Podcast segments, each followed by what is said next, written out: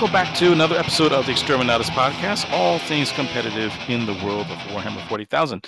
My name's Eric, with me is my co-host Ray, and my co-host Robert. Hello. And we are back from a coma induced by turkey weekend. Uh, happy Thanksgiving to all our listeners over the past week or so. And uh, we are back raring to go. We've got lots to go over from the last two weeks. But first, uh, guys, how was your Thanksgiving? Good. You actually got to celebrate Thanksgiving? Uh, I worked, but uh, I was able to sneak away for at least for Thanksgiving dinner, and um, then I spent when I wasn't working, I was at the rink. So my son has now played nine games in the last eight days, and uh, interesting seeing the tournament schedule and how it's a little bit different from 40k. And the TO side of me kept looking into things, but it's been a lot more interesting because um, they're now getting into the games that are they do a pairing system very similar to uh, like Nova and some of the GW events where you play a bunch of games in the beginning of the season and then they figure out okay you belong in this pod and now we're playing the the game the teams that were supposed to be in our pod now. And suddenly the games are a little more even a little more interesting and um, so we're kind of at that point and they're playing a little bit better too now they've got a couple games under their belt.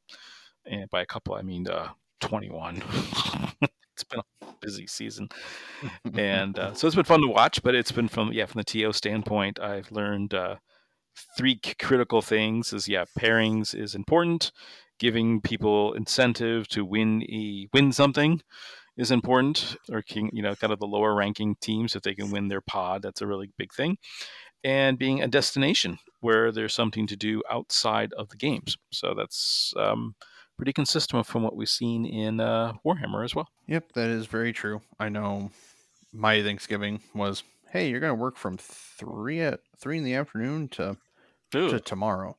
So, good luck Bro, with that. What's up with that? well, I mean, yeah. it's a job. it's whatever. But the the having people actually be included for stuff mainly like narrative drive like going through the entire roster of players and going, "You're the best orc. You're the best custode. You're the best this." That's all well and that's all well and good, and will be great. The only downside I see is, is hey, tos, you need to potentially shuck out more money for more materials to give trophies, all of these little things, and then one person shows up with like custodes and yeah. I get a free prize. Oh, it's like Agents of the Imperium. You know, I'm only playing this to win best in faction. You know, it's yep. What's funny, it's something I suggested years ago was when back when Frontline Gaming first started making terrain. They're like, you know, what kind of terrain do you want to see? And I was like, I like the terrain and all, can you guys make a trophy? You know, because the first few years I was giving out spelling bee trophies. That's all I could find that was generic enough, you know, that kind of, so at least the people could go home with something. And now, you know, people have now upgraded their trophies a little bit with engraving and stuff like that. But really, it's Games Workshop has, you know, that was part of their those price packets that they're offering to stores. If you run an event, you get these nifty plaques and trophies. So I was like, oh, that's pretty cool.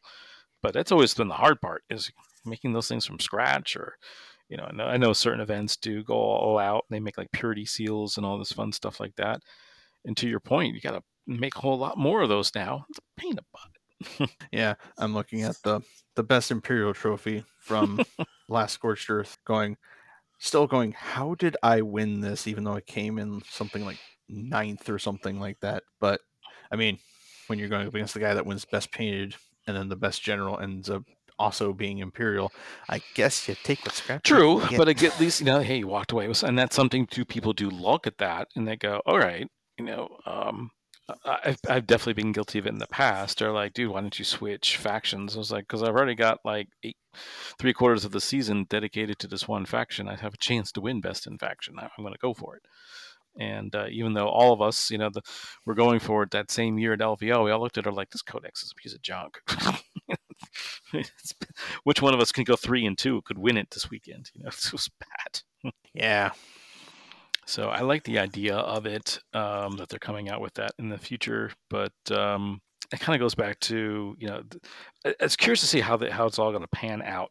I know we talked about this uh, was about three episodes ago. I forgot who it was. Another content creator was just griping and moaning about you know players who are switching to a codex and then they become best winner of best in faction because they played the codex when it was broken and not the true diehard that stuck with it for mm-hmm. all season long, all 12 months. You know, it's just like, well, you can just also get better at it, and whatever. But um, um, yeah, the entire scenario of someone playing eighth edition guard for the entirety of ninth edition, only to have their book come out a month before LVO. Yeah, but I mean, it's one of those things where, like, like if Brandon Grant brings Astra Militarum to LVO, I don't think anybody's going to fault him for it. You know, there's not they're not going to go like, oh, you just jumped on the, the, latest hotness. And he's always been known as a guard player, and only this season, you know, he's been playing sisters. But then if you know, then you get the the, the typical ADD players like you know Brad Chester, Raymond Straub, you know those mm-hmm. just jumping to codex to codex, and um, yeah, and Manny Chima. Manny Chima is probably the worst. I've seen him yeah, jump more armies this season than anyone. There times I think he could jump from one to the next in, in the same tournament, but I don't think that's legal. yeah, I'll have to admit though, really I funny, actually though. watched his channel, his Glasshammer channel, for the first time. It was actually very entertaining and very educational at the same time because he was actually explaining this is what I'm trying to do this turn, and it was almost as educational as like the very early Art of War uh, videos. And because he, you know, mm-hmm. co- faction to jump so much, I bet if you follow the channel on a regular basis, sooner or later your faction will show up. Yeah, I know in in the case of someone like me where I have two armies that I'm taking to LVO, I'm going to have to very quickly change how I play from Friday and Saturday to Sunday if I don't somehow magically go onto day mm. three of LVO with Custode. Because going from a whole bunch of little dudes on bikes to 10, well, 11 giant stompy robots no, is not, not an easy all. brain switch. Speaking of preparing for LVO, we had a little bit of news about LVO over the past week. Yes, yes, we did. And I think this is definitely going to hurt people playing shooting exclusive armies such as Votann, because of the fact that they're they're really they're a strong army they have good shooting and yes you can argue that them only moving five inches is a downside. Whoop de diddly do. But i think it's more of the issue of oh we're going back to eighth edition now? Blocking first floors of building? And then you see the entire internet panic. Yeah the way it was originally written you know the comment and i kind of got it but i could see where some of the panic was coming from but luckily um, the head mm-hmm. judge there john uh, salty john stepped in with a quick note. But yeah the idea of the return of the magic box it was just like oh no. No not that again. Um, for those who are not familiar with that there are a couple pieces of flg terrain in their set. It is basically f- four walls and a ceiling none of which have windows. So the per the rules, if you're an infantry unit, you could duck inside and um, completely impenetrable to any shooting because they're you know they're permeable walls and um, or breachable walls is the exact keyword, and you can't see them. So what you would see is like a Tyranid player throw in, um, I just blanked on the name. Uh, the guys that Warriors, well, no, they, they specifically put in the guys who can shoot who do not require line of sight. Hive guard, thank you. Oh, the and hive they guard. They put those in, and so the only way you can kill them is if you get close enough to assault them with infantry through the box, and they would sit inside and just blow your army up because they don't require a line of sight. And especially now with guard coming out, they sit there with mm-hmm. all their mortar teams. Can't kill them. You have to get you have to charge them. and uh, and it's in your case with being uh, like a knight player uh, sorry, you don't have the reachable keyword. You can't get us. like, sure, you could say like, oh, hey, yeah, touching buildings, I can now see inside the building. Um, true line of sight. Yep. Well, crap. And the only reason why I mainly bring up Votann is because with you really starting to play Votann there, Ray, because I'm pretty sure you've built the models faster than I have. Uh, I don't know exactly how fast you've built yours, but yes, I do basically have 2,000 points built. Oh, I, I, I'm still working through the start collecting box that I got. so the the idea of that is you have, okay, I know my list is Greater Thurian. I am bringing two land fortresses. Guess how much that hurts land fortress if I can't shoot into a building? It hurts a lot because you have a 10 man squad and I, haha, I can delete that squad with my big old railgun or whatever because the FLG buildings are wide enough to hide like a devil devilfish and a half. nine by nine. Yeah, they're real, real wide. But with the trade off is that if you can't shoot me, I can't. If I can't shoot you, you can't. Shoot, which means your your Longstrike and your other devilfish or hammerheads there. That's the correct word. They have to fly into the building or on top of the building in order to see, which means I can now shoot you. Yay! But then you have an army like Blood Angels with Sanguinary Guard. Here, here's eight of them. We're gonna hide inside this building for two turns. You can't touch me ever. And if you charge me, your unit's gonna die. Yeah, it's um my experience was it was was also very annoying. I remember playing a Genestealer cult player with that. He had the Hive Guard in one building, just ripping apart my army until I had to chance a charge out of reserves to get all because the of course was deep in his deployment zone. So it's just like, okay, great. And um, so basically, I was literally trying to assault as much as I could so he couldn't shoot me, which was a real pain in the butt. And then the other time was during the Sunday RTT. Afterward, I had to play a uh, Imperial Knight player who had the Loyal 32 in tow, and um, basically I advanced is you know first two turn just get in the building because I don't have enough guns to take out multiple knights at this point. I was like, okay, this sucks. At least stand there and take a shot and then take a shot back. No way I could do it and it got really dumb. You know, it was just like he's like standing on objectives, waiting for me to come out. I'm standing on inside the buildings, and I'm like, "Come get me!" And then he finally sent his 32 in, and um, he was trying to daisy chain them, so only like five guys baited into the building. Fine, whack, guys. You know, and he's and we just kind of stood mm-hmm. there and looked at each other, and I was like, "This is the dumbest game ever." So I don't know. So, Ray, did you have any fun with magic boxes in 8th edition or even before that? Because I'm pretty sure they existed sometime before that, but the terrain rules just didn't facilitate that. So, the time period that had the magic boxes, I don't believe I played a single. I certainly never was able to go to LVO during that time, so I don't recall ever having played them, or at least if I did, it was so sad. All right, fair point. I know the idea of a magic box instantly made me think of okay, if this is going to be a thing, I'm only going to bring one unit of bikes. I'm going to go back to bringing Terminators because you know how many Terminators I can yeah. fit inside a building? I think I had, yeah. And I'll still roll ones. I want to say I had something like eight grotesques, a squad of witches, and like two units of five um, scourges all in the same box. It was so stupid. It was just like, okay, come get me. Well, like when you look at the the FLG terrain sets, like the the urban setting, it's just like the orc one where it has a building right in the middle. That box is real big. I could fit my entire custodes army in that box probably. So okay, the good news is, yeah, the boxes are not coming back. It was later clarified that a terrain piece and they showed the terrain maps from last year's. So every type of terrain map that they will have at LVO, they've now marked with a designation F, meaning that the lower floors will be the, the windows will be considered closed even though the windows modeled may be open at this point. Yeah, like there's one set of terrain that's kind of notorious for that that I'm looking at the the urban corruption set because their their big buildings have a humongous archway in the middle with like a a chaos gate right in the middle of it. So that's okay. I'm gonna walk my armiger right into that building, and he now has line of sight straight through the building. That would be incredibly obnoxious. So, but I mean that's also an armiger, and that's a little of an extreme case but it's still the the idea of I have this big old center window that I can't hide anything out of, and you're right. just able to shoot into it all the time. So you're having to split units.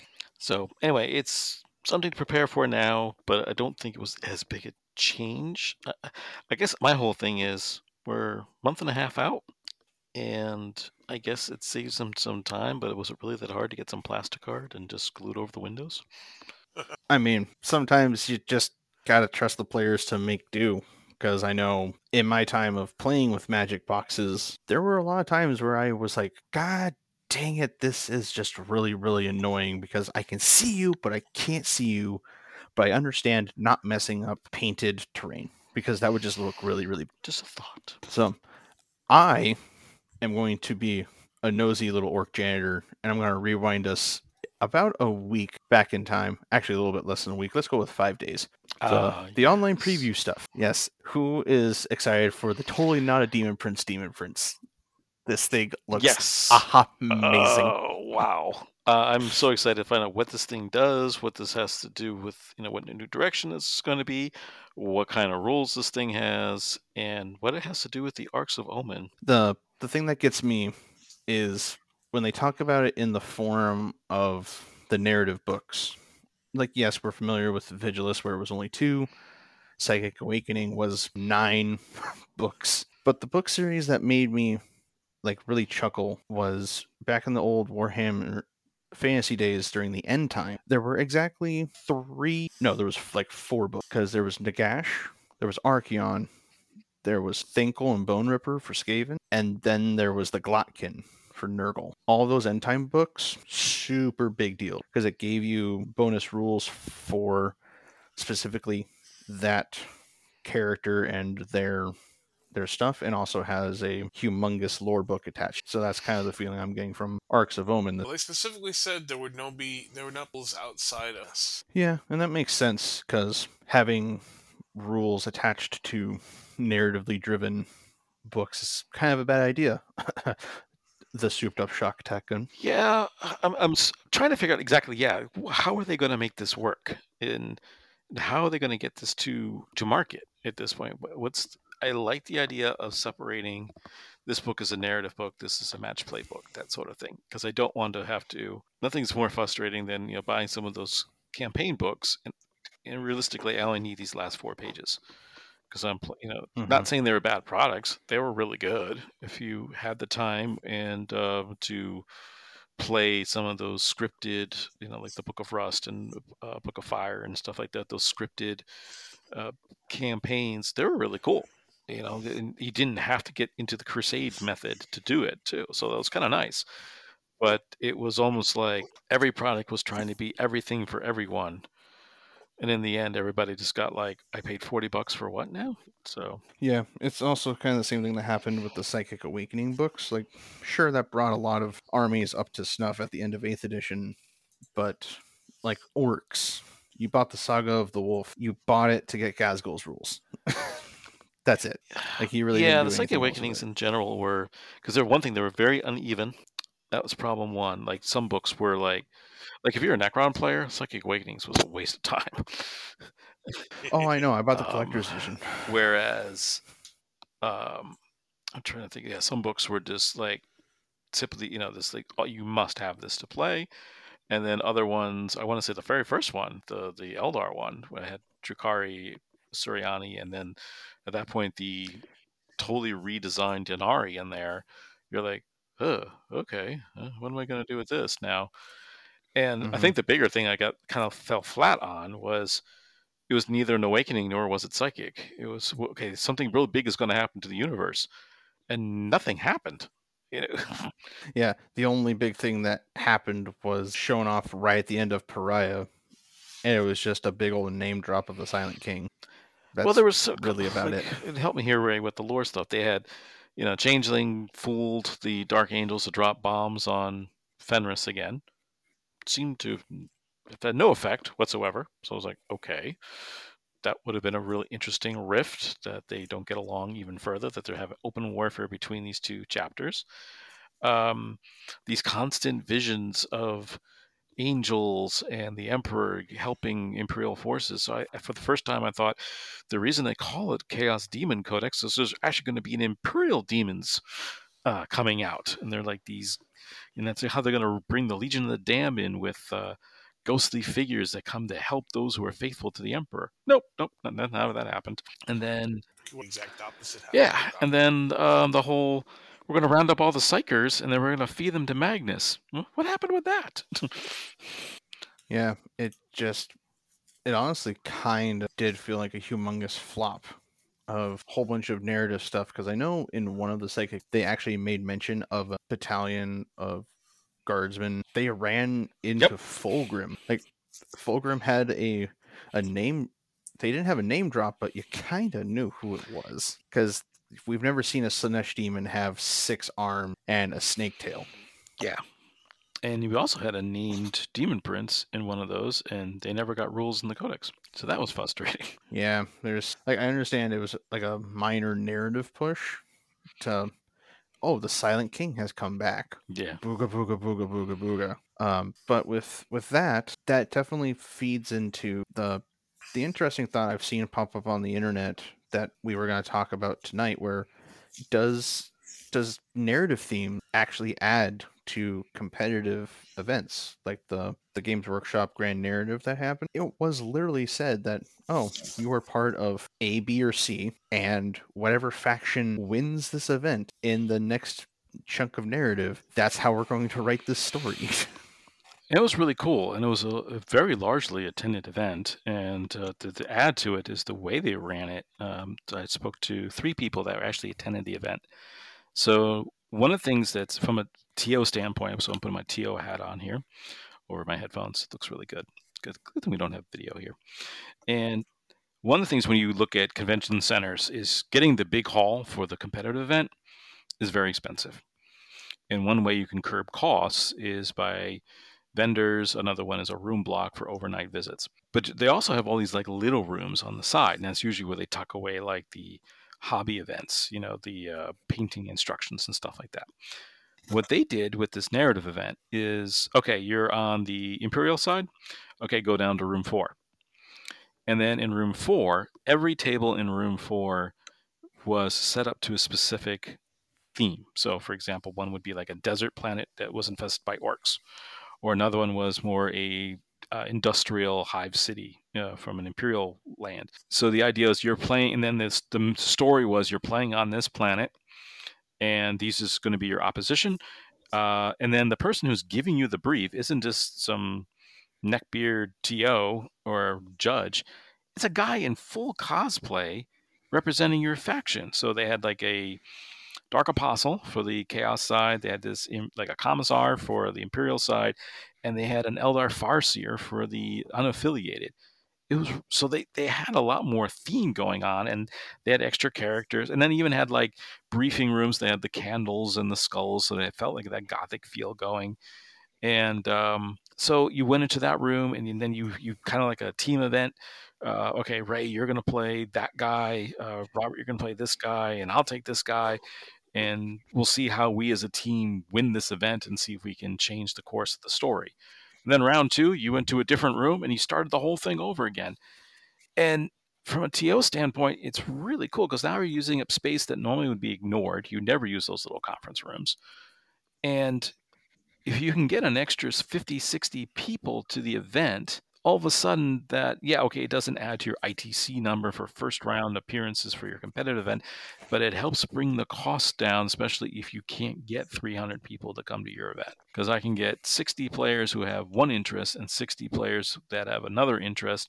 Suddenly i've got a 120 person event i've got leverage to work with this hotel. Yeah like I would love to go and do that. I, I would love to send in my my war boss of Zug God Go Fast, the fastest Red Sun's war boss that's ever been known because his boss launched himself into the moon. I would love to have that be driven into the narrative. Like the Evil Sunz leads the Waaagh into the first table and gets decimated by a freaking warlord titan or something, but then the rest of the Waaagh comes up right behind it. Yeah. And pulls it down to the ground.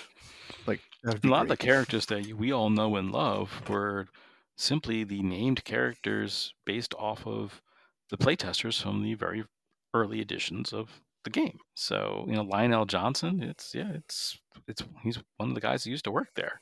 He just kind of you know made his name a little sound a little different, so it fits in. So same thing with uh, Ghazghkull Thraka was uh, Andy Chambers uh, war boss, and then they kind of added some more story and mm-hmm. background, and now he's a pinnacle part of the game. But um, yeah. there once was a time he was nothing more than an ordinary war boss with a cool paint job. Yeah, and that's actually a really interesting thing because you would have, like, if we all showed up playing a Xenos faction, we would obviously have you playing Drukhari. I'd be showing up with orcs, and then we would have the one random League of Votann with Ray showing up and going, "What the hell are you? What the heck you doing here?" But there were you know a couple little things that came up too. Is just when you think about when you run things like that because we did that back in the day. Um, was it it's Istvan four I think it was or Ichar four. It was a global campaign, and this was it's going to sound so archaic. You had to mail in your battle reports because I don't think the internet was a big thing back then. And um, but basically, mm-hmm. what you did is every month in White Dwarfs is these are the three missions, and you went to your local game store and you played them, and and then they would also show okay here's this design studio playing a game from one of these missions so you get an idea what it looks like. And you're looking at their awesome terrain and some of their ideas you know, and one of them was it was a a full four foot by six foot table that was nothing but one giant cathedral and stuff like that. And i remember uh, the local game store was like can you build that? I'm like yeah sure. By saturday? I'm like no but all right i'll try. And uh, and um, the fun part with that was i sh- the guy wasn't running the event all that well. So we had three Imperial players show up, and for that first game, and I was the only uh, evil side, so I had to play. I had a six thousand point army versus three two thousand point armies. I had quite the headache at the end of the game. it's like, oh, yeah, like ah, stop it. But um, it's still think I still remember that game. It was a ton of fun. Was it the most competitive game? Eh, probably not, but it was fun but it's just an interesting mm-hmm. way to draw some more people into the you know now you're running parallel events and organized play is not all about match play anymore but there's still you know a lot of fun that you can bring in and then because one reason why one of the tournaments we want to talk about is is one of the old favorites that kind of got lost in the shuffle this week. So, and there's there's more to running a great tournament yeah. than maxing out thousands of players. Because I know if I were to sit down and play any of you, like yes, we could sit down and play like two or three competitive games in a day, and all right, cool. We did a little three man round robin. How did we all do? Blah blah blah blah blah. What can we do better? It's not the oh yeah no. Remember that moment where my beast boss on Squigosaur got into the land fortress and somehow teared that thing apart, but then got blasted to bits by the guys that were inside of it. We never hear about those anymore. Yeah, not much. And um, it, it, but I think the way they also ran these events were fair because they were because uh, one of the things that used to drive me nuts and people say, "Oh, it's a casual game." So, for example, when I went to my very first games day, they had this like square shaped table. So basically, each little section was your little 500 points that you got to bring and you got to fight. And then randomly, the GGW guy says, "Let me hear this side of the side of the hall yell wog." And then over here, you got let me hear your wah. Let me hear your. All right, you guys were the loudest. And then he puts down like a, a Titan on their side. You're like, okay, I've got 500 points of T3. I'm screwed. Thanks. Guess we weren't loud enough. to me, that wasn't fun you know. yeah, no, that that's a little um, so that's something. That's one thing that turned me off. The other thing that turned me off is why I got into Warhammer. You know, back in the, the the, real dark ages, I used to play a lot of historical gaming, and at first I thought, well, maybe I just haven't found the right time period that I'm looking for. Maybe I just haven't found the right game. And I think it was like, you know, I'm, you know, I'm very um, stubborn, trying to find the right thing. I think it was on my 12th game game system we were playing War in the Falklands. I'm like, okay, cool. It's modern warfare. It's it's current. It's timely. And basically, what it comes down to is, if you're the Argentinians, you have one path to victory, and hopefully you can like score multiple four ups so you can sink the British carrier before day three. Otherwise, you're just trying to mitigate the lose by a smallest margin as possible. I'm like, who wants to play that? You know, you're expected to lose. It's how how little you lose by determines your success. Like this sucks. Why would I do that? yeah, I'm I'm just so glad that the only miniatures game that I've played has been Warhammer. Like sure, I've gotten into other ones, but every single miniature game that has stuck around in my library to really enjoy so far has been Warhammer. Warmachine is definitely going to be there, but that's like a personal thing, and that's going to be a lot of just I want to play yeah. something different for a while. Yeah, for me, Marvel Crisis Protocol, uh, literally just kind of flipping through my old comic books and like I want to recreate this issue. Here's the big fight. let's let's put the models on the table. Let's, is it semi balanced? All right, let's make it happen. super excited to do stuff like that again. So, mm-hmm. But uh, no, from the event, there's so that's so yeah. So so far we covered yes. There's no panic in terrain. LVL will not be using magic boxes, nor will they be using GW terrain. So we covered that. Uh, the narrative event may be a lucrative ways to keep the competitive scene alive as a side uh, source of business. Are you a gamer that has more bare plastic than you have time to paint? Do paintbrushes spontaneously combust when you hold them? If either of these is true, contact White Crow Studios and get your models painted by a college trained professional painter.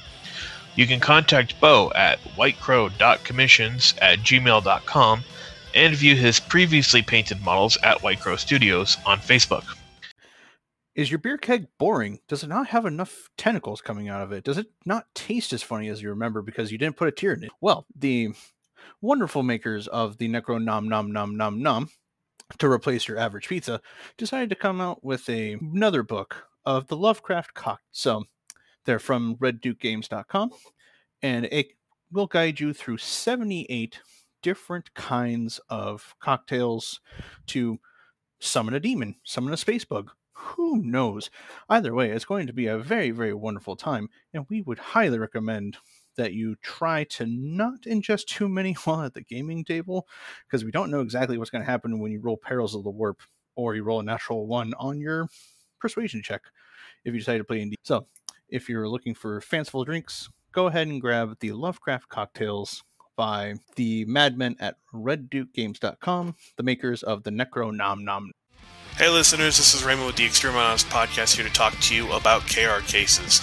If you're like me and you're constantly looking for that better way to store your uh, armies, then look no further than KR cases. That's right, this is the foam company known for their soft blue foam in the cardboard cases. They're a great way to mix and match whenever you're heading out for that next tournament.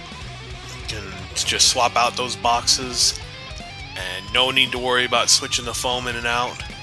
They're sturdy, the boxes help protect your models, and if you when you order, they come fast, the order is right, and for a better price than the other guy. So go to krcases.com and when you place your order, be sure to mention the Exterminatus podcast. One other rumor we had talked, I'm trying to remember, Robert, did we talk about this on the air about the double elimination system, or did, did we just kind of banter back and forth between the three of us? I think we bantered okay. about it a little bit off air, and then we might have talked about it with like just passing comment and opinion. But yeah, no, the as far as we can tell in the entirety of the competitive news, there has not been a single word of it, which usually means yeah. So they actually it was designed specifically for this champions event. So if you're running a 200 person event, you're not going to be seeing double elimination. What they did is they wanted the the top 16, whatever it was, top eight, top 16, I think it was, players from all the other U.S. Opens, mm-hmm. and rather than a one and done, they gave them a double elimination route. So and that actually came into play where the eventual champion actually dropped a game early and then had to beat the uh, to, to secure the championship, he had to defeat the undefeated player twice to win the tournament. Okay, for a small 16 person event, perfect. Okay, we get that. That makes a lot more sense. The idea that thank you for coming. Uh, the 20, you know, 100 person event, the 25 of you who are now 0 and 2, you can go home now. That, oh, that'd be terrible. yep. I mean, it'd make it, you could go, all right, cool. I'm going to bring a really bad army. I'm going to pay my way. But part of my way there was, hey, guess what? We're going to go to this theme park right after I lose two games. Give me like two hours. Yeah. So, so was, yeah, that was another big panic that came across the airwaves and uh, the internets there, and we're like, okay, not a big change. So no, this is just a way of making a small small event similar to an invitational run a little differently. So it was bad dice, but actually, when it comes into an interesting plan, is that I've got a bad matchup. So, for example. Um, my army against either of your two armies right now, whether it be Votann or Knights, not a good matchup for me. And I got to figure out a way to beat you twice. Ooh, I really that that makes it very exciting. Mm-hmm. and it's you know you never want to blame the dice, but there are games that are won or lost just by bad dice rolls. So it's rare to see that happen in two games. So I think that was some of the mentality behind it, and I think it worked out pretty well, actually. Yeah, I would definitely agree. For smaller scale stuff, it would be double elimination is a very efficient one because it at least gives people a chance to continue playing. But if they don't have the heart to really try to win their games after their first loss, then okay, you lose a second time, you're out, and you can just yeah. go enjoy your vacation. No harm, no foul. So pretty cool stuff there. We talked a little bit about the the new Demon Prince. It's not a Demon Prince. What do you guys think of the new World Eater stuff? I'll let Ray take this one first because I've been doing a lot of rambling. Well, it, it was actually really neat to see eight bound. So, Exalted eight bound, Exalt, which I see a huge difference. So, well, the the differences that I could tell from Exalted and normal eight, the Exalted Eightbound almost always had two handed weapons, so big war warglaves or big axes, whereas the normal Eightbound it was here's one axe and one of something else. Yeah, but we don't know how much of that was just aesthetic choosing.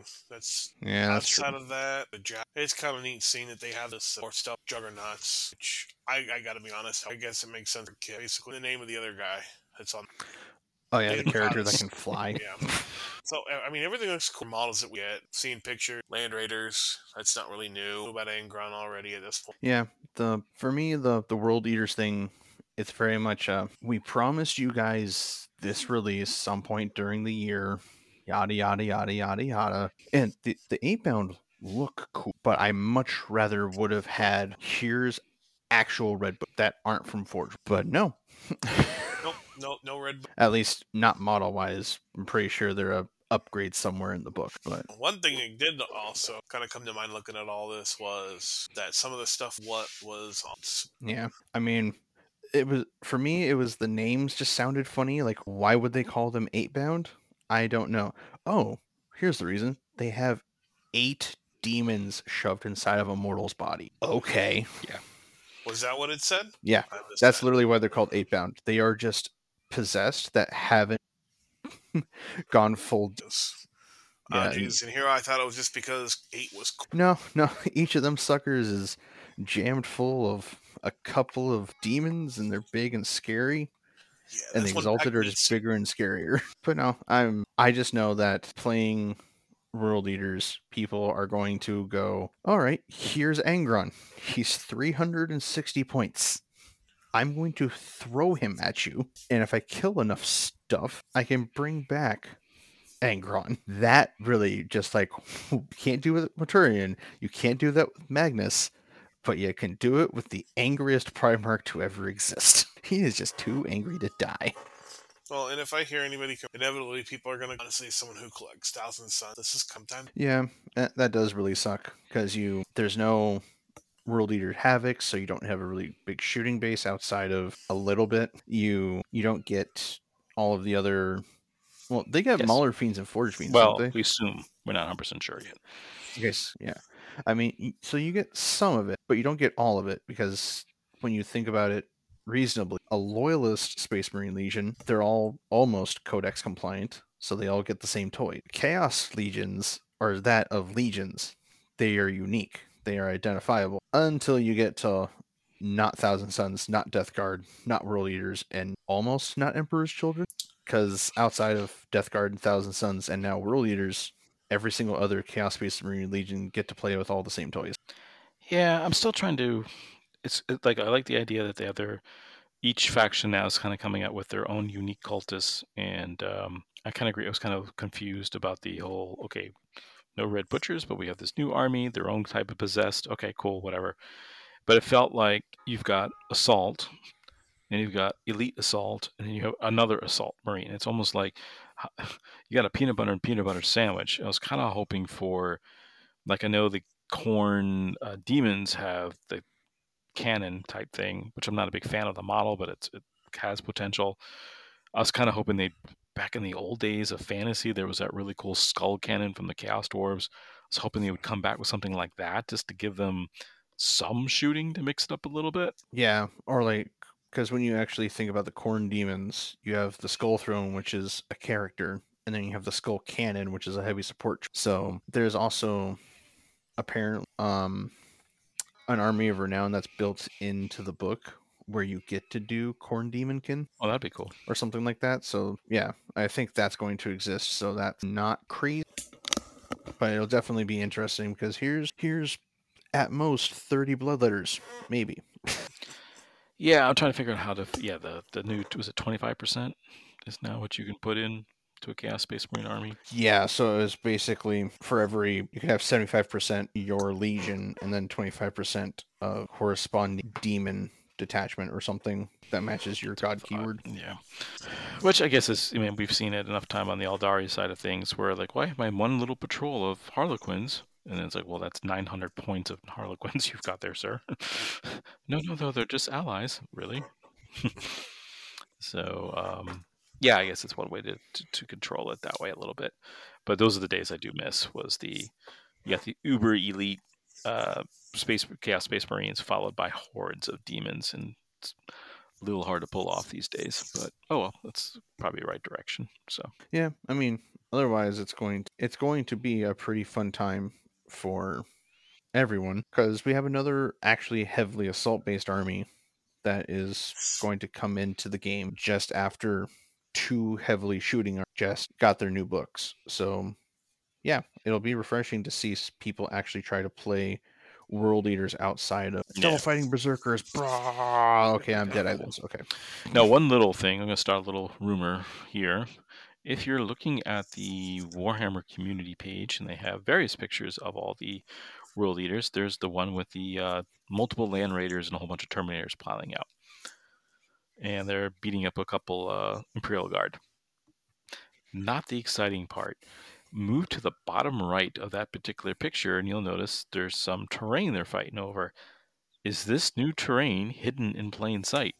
Doing my best Spiky Bits impression. Well, I know my original thought was when I actually looked it back over before we started, there was old GW mausoleum set that they had for Age of Sigmar that is now no longer in print that had low raised steps like that and had little archway buildings.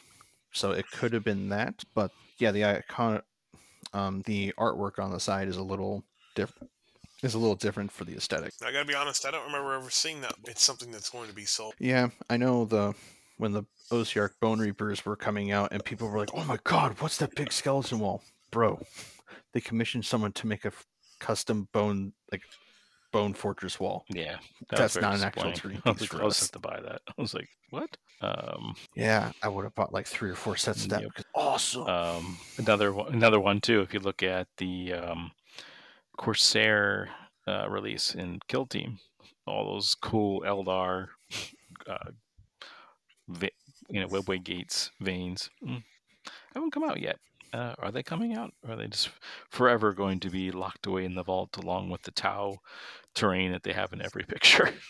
I mean, if you, well, I checked on the website before the show. I think they had some of the Tau terrain available, like very specific pieces. But I mean, it's Tau terrain. They always have the fortifications, but they never have the. I said, they the the landing pads and stuff like that you see in the pictures. You're like, where are those? And yeah, they're coming out. Yeah, but uh, one of the reasons I do kind of wish to have a separate company just for just have like a licensing agreement. Hey, you guys can make all them do it. They could do that, or I think they just. I wish they would. Yeah, it's easier said than done because you have to look at it by a sprue by sprue basis. But basically, like, hey, this is what you can build for if you buy these sprues, and package it that way, and um, because they're all interchangeable. Even the Necromunda stuff uh, that's come out is all interchangeable with the Team stuff and the 40k stuff. I would know the the Age of. Sigmar terrain that I've been buying purely for Dungeons Dragons. I could see that. So, but uh, I mean, it's good stuff. Don't get me wrong. It's just ridiculously expensive for from a terrain from a TO standpoint. The idea of a um, you know 30 tables of nothing but GW terrain, but a few pieces here and there would be kind of nice. A few show tables, that'd be good. So, yep, I, I do think it's about time though that we actually find yeah. the little lost event that happened. Uh, the, the once and mighty uh, Renegade Open. So why is this so important? There was once was a time that uh, when the IT when ITC still stood for Independent Tournament Tournament Circuit, and the idea was we were still not unified in a tournament format like we are now under like Nephilim and Nachmund missions. And these guys came up with a revolutionary way of doing tournaments and really got a lot of people's attention because the idea was that you could pick your mission versus what your other so you and your opponent may not be playing the same mission at the same time. But the idea was you had to pick it wisely because you only could take one mission per day. So you had three missions on day one three missions on day two. If you decide i'm going to take the this particular mission round one and i take it against ray and then i go up against robert and go i really should have played mission one against robert but too late. I've already used it this weekend or this day. I can't have to wait till day two to try it again so it was a very revolutionary idea, and it was also it's one of the last events in the Lord Marshall series. So it's a huge event for the big for the Midwest area. Kind of got lost in in the shuffle this year, and I feel bad for them. So yeah, I definitely remember hearing the Renegade Open being talked about a cup for a good like year or two before COVID obviously took the entire scene and put it on its butt. And before I really started exploring competitive play, because it was a big deal. Because yeah, it was well, if you do well at Renegade Open, might not do well somewhere else. It was that scenario of, oh, I went and won Nova, but I can't win Adepticon right. because they're two different formats. Very much so. So, so I don't know. It seems like that alternate system is by the wayside at this point. I think they're just running standard uh, Nephilim missions at this point. So but uh, like I said, it's still the exclamation point to the Lord Marshall series. So let's take a look at the event. Yep. So out of the top five folk, they had a whopping 69 people at least sign up. And it looks like everyone but five, six people actually stayed and played all five rounds. That's quite a testament. So we go to so we go to the top five here. We have Lauren Burns playing Chaos Knights. We have Kyle Thompson playing pure Harlequin. We have Kevin Leonard playing demons. We have Tyler Broderius playing also Harlequin, and Devin Orchard playing Necrons. I'm pretty sure the list is still roughly the same as it was before, but ah, had frogs. Yeah, no, it's very much still the same, except for instead of three extra heavy destroyers, Ooh, they brought Doomsday a long time. Yeah, I know. I got three of them suckers, and I'm just playing them. But yeah, otherwise, it's very much still the same thing. A lot of wraiths, a lot of destroyers, um, some immortals, plasmacytes, a couple of characters, a brick of ten Lychguard. This man does what I do, where it's just nah. I'm gonna max out a unit of one, and it's gonna be good, and it's gonna be awesome. What um sub faction did you play? Uh, let me double check. So, oh, uh, he was playing Novokh. So I remember back at the start of Edition, if you weren't playing the custom Dynasty combo, which we still see now a lot today, the other version that you could see was Nova because you could bring obviously some really cheap characters in Cryptek, and then you rounded out your HQ slot with instead of an Overlord, brought someone like Anrakyr the Traveler who can exist in any dynasty because agent. And yeah, no, you just ran forward. You made yourself really scary in combat, like with one or two CP investment, maybe you could have your Necron warriors swinging at strength six with an extra attack. That sounds a little rough. I mean, yeah, I mean, yeah. Necron warrior melee isn't great, but it's still you're still having to dig through 20 bodies in melee at that. And then the wraiths get the bonuses, and so do all the destroyers, and so do the Lychguard so yeah, this is very much the melee ball of we walk around the Silent King and we get rerolls.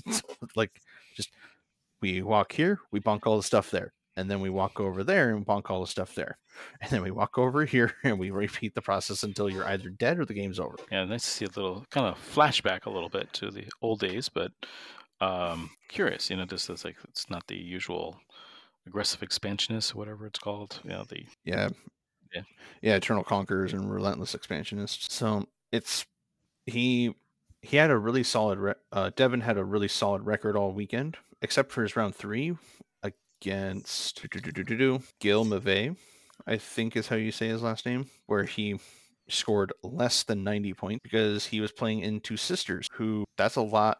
That's a lot of retributors, a couple of immolators, and a Dominion squad. I haven't seen those units in at I least to say that all those models months. were metal that he was playing. He he he's just a guy who probably had these models forever and knows exactly what they do. And like, oh, are they good again? Let me find out. Yeah. I mean, he does have the Canoness and Morvenn Vahl in there, but he also has a a five girl big squad of Death Cult assassins. I'm assuming they do the same thing as servitors. They are just cheap and they stand at places. Um, I think they can even do actions too, right? Yeah, they can do actions because they're they're not locked into anything super crazy. The the one list that I did want to touch on is actually Lauren Burns, the the Chaos Knight player that came in fifth. And at this point, from what I know, this is very much the army that you list yourself under and you go, yeah, no, I'm actually playing Chaos Soup because I just bring Mm. chaos good stuff. So it's a patrol detachment of chaos undivided demons. You have chain, you have the Changecaster, trance weaver, a minimum squad of blue horrors, and then a unit of flamer because those flamers are just obnoxious. And then you have Abaddon in a supreme command detachment, and then here's your entire super heavy detachment of one, two, three, four, five war dog brigands. So the chain cannon and the meltagun, and then one, two, three f- executioners, the autocannon, and then a stalker, which is the brigand with a chain cannon and a chainsaw. Yay. Yay! Chaos, good stuff. Yeah, it's one of those you're kind of like, is that really a Knights Renegade list? Not really. So No, yeah, this is this is just chaos. a little bit of everything there. So pretty cool stuff uh, all the way around. Um, some other neat lists further down the, the the pike here. I was looking like I was looking at. There were some interesting ideas, but um, overall, you know, kind of interesting times at this point. Kind of looking ahead here, it's you know really running you know the events you know we're kind of in the holiday season. It was a pretty light week this past weekend. And uh pretty only have like two or three more weeks before you know you, you start getting into the christmas season. And then you only have um, a few weeks in january before you're actually heading off to lvo so uh, practiced games are going to be uh, hard to find. Yep, I am learning that very quickly with our little local league because I've played, I've gotten three games in, but they've all been with people from different stores, and I'm like, that's right, I need to play people from my own store. yeah i'm just going to have the same boat as well trying to squeeze in a game here and there. I'm like "Ok- okay how am i going to make this work? So it's going to be a little tricky. So get some points and get some practice in before and some yeah key points just uh, the very least to get a chance in the playoffs a little itc points before the end of the year And what about you, Ray? I know your schedule out of all of us is probably the wackiest. yeah, I'm hoping to be able to get uh, a couple games in pretty soon. We'll see how things actually. Yep. I know with my recent schedule change at work, I'm now actually free on weekends. So if either of you or any of our local listeners want to play me, you can, you know, ask us on the Facebook page or you can like just kind of pro- prowl Facebook and you'll eventually find me, set up games and stuff because I like meeting people. and definitely take them up on it. It'll be a wonderful game. I can tell you that from firsthand experience. So it'll be really cool. And as you see, we seem to be able to travel anywhere in the, the local Until- area. So Eh, it's not like I drive out to Goodyear on a weekly basis, man. So that's um, covers uh, kind of our tournament coverage for this week. Like I said, a little light this week uh, with the holiday here in the States, but uh, expect to see a few more events before the end of the year, kind of set the tone for uh, LVO. And we'll get into our LVO uh, predictions as we get closer to the event. Um, any other thoughts from this past week that you maybe saw from the preview or anything like that? Actually, yeah. Did we already talk about the the qualifier thing? I know that was like a maybe two weeks ago when they brought it up. The FLG qualifier thing for their events. Are you talking about the whole buy thing? Yeah, yeah. Okay, so we did talk about that. I'm No, having not my- at all. Actually, it was, my yeah, we did co- cover that. Uh, but settling in a little bit, uh, more I think about it, you know, more it's kind of a. I don't think it's going to have a big effect as everyone thinks. I think the best in faction probably has a bigger effect on how people play than you know limiting the top 24 players for the first few rounds of a thousand person event. It's pretty pretty minimal. So I don't think it's that big of a deal. Mm. But um, it does give you incentives, and uh, to and I think the way Games Workshop ran it was you attend our events, you do good, you get invited to a special event that only you you can't buy tickets for. Okay, that's that's pretty cool too. Uh, that gives me incentive to go to your events then as well. Yeah. Uh, unfortunately, yeah, it's starting to cannibalize some of the other medium-sized events. We said what Renegade Open had sixty something players. It had at the end of it, it had 63 players left. So um, uh, that was an event that easily had over 100. So it's like, ooh, what happened? So yeah. Um, the only other thing that I was thinking about was, okay. yep, nope. There was a Meta Watch video um, trying to read between the tea leaves and, and over analyzing. One thing that was pretty obvious, uh, you mentioned it earlier, Robert, when you're going over the Chaos soup list. Um, Flamers of Tzeentch expect a nerf any sometime soon. Excellent. Oh, and I actually remember what my thought was. Um, potential guard FAQ before FA before LV because if you remember, there was an FAQ for custodes right before the last LVO where it dropped Trajan's points and everything else. Kind of like a oh here you go kind of FAQ. So potentially uh an FAQ for Imperial Guard right before LVO? Um, Maybe? I mean, I definitely need mm-hmm. to clear up. Do they still get the lack of negative effects to indirect fire?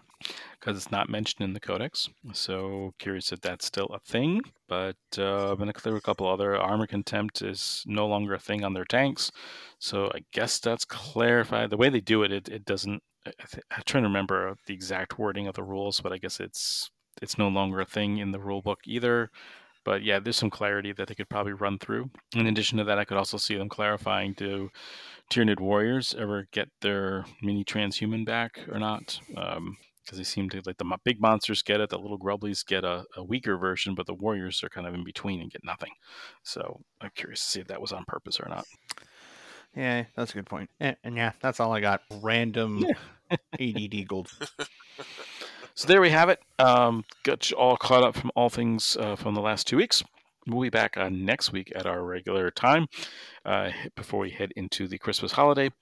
Uh, remember, the holiday boxes are here, so very excited about those. I've not seen them in my local store though, so I don't know if they're a website only thing. No, they're pre-releases. So I wouldn't expect to see them for a little while, and if they get in early, then well, you can't exactly walk away with it until they're actually for sale.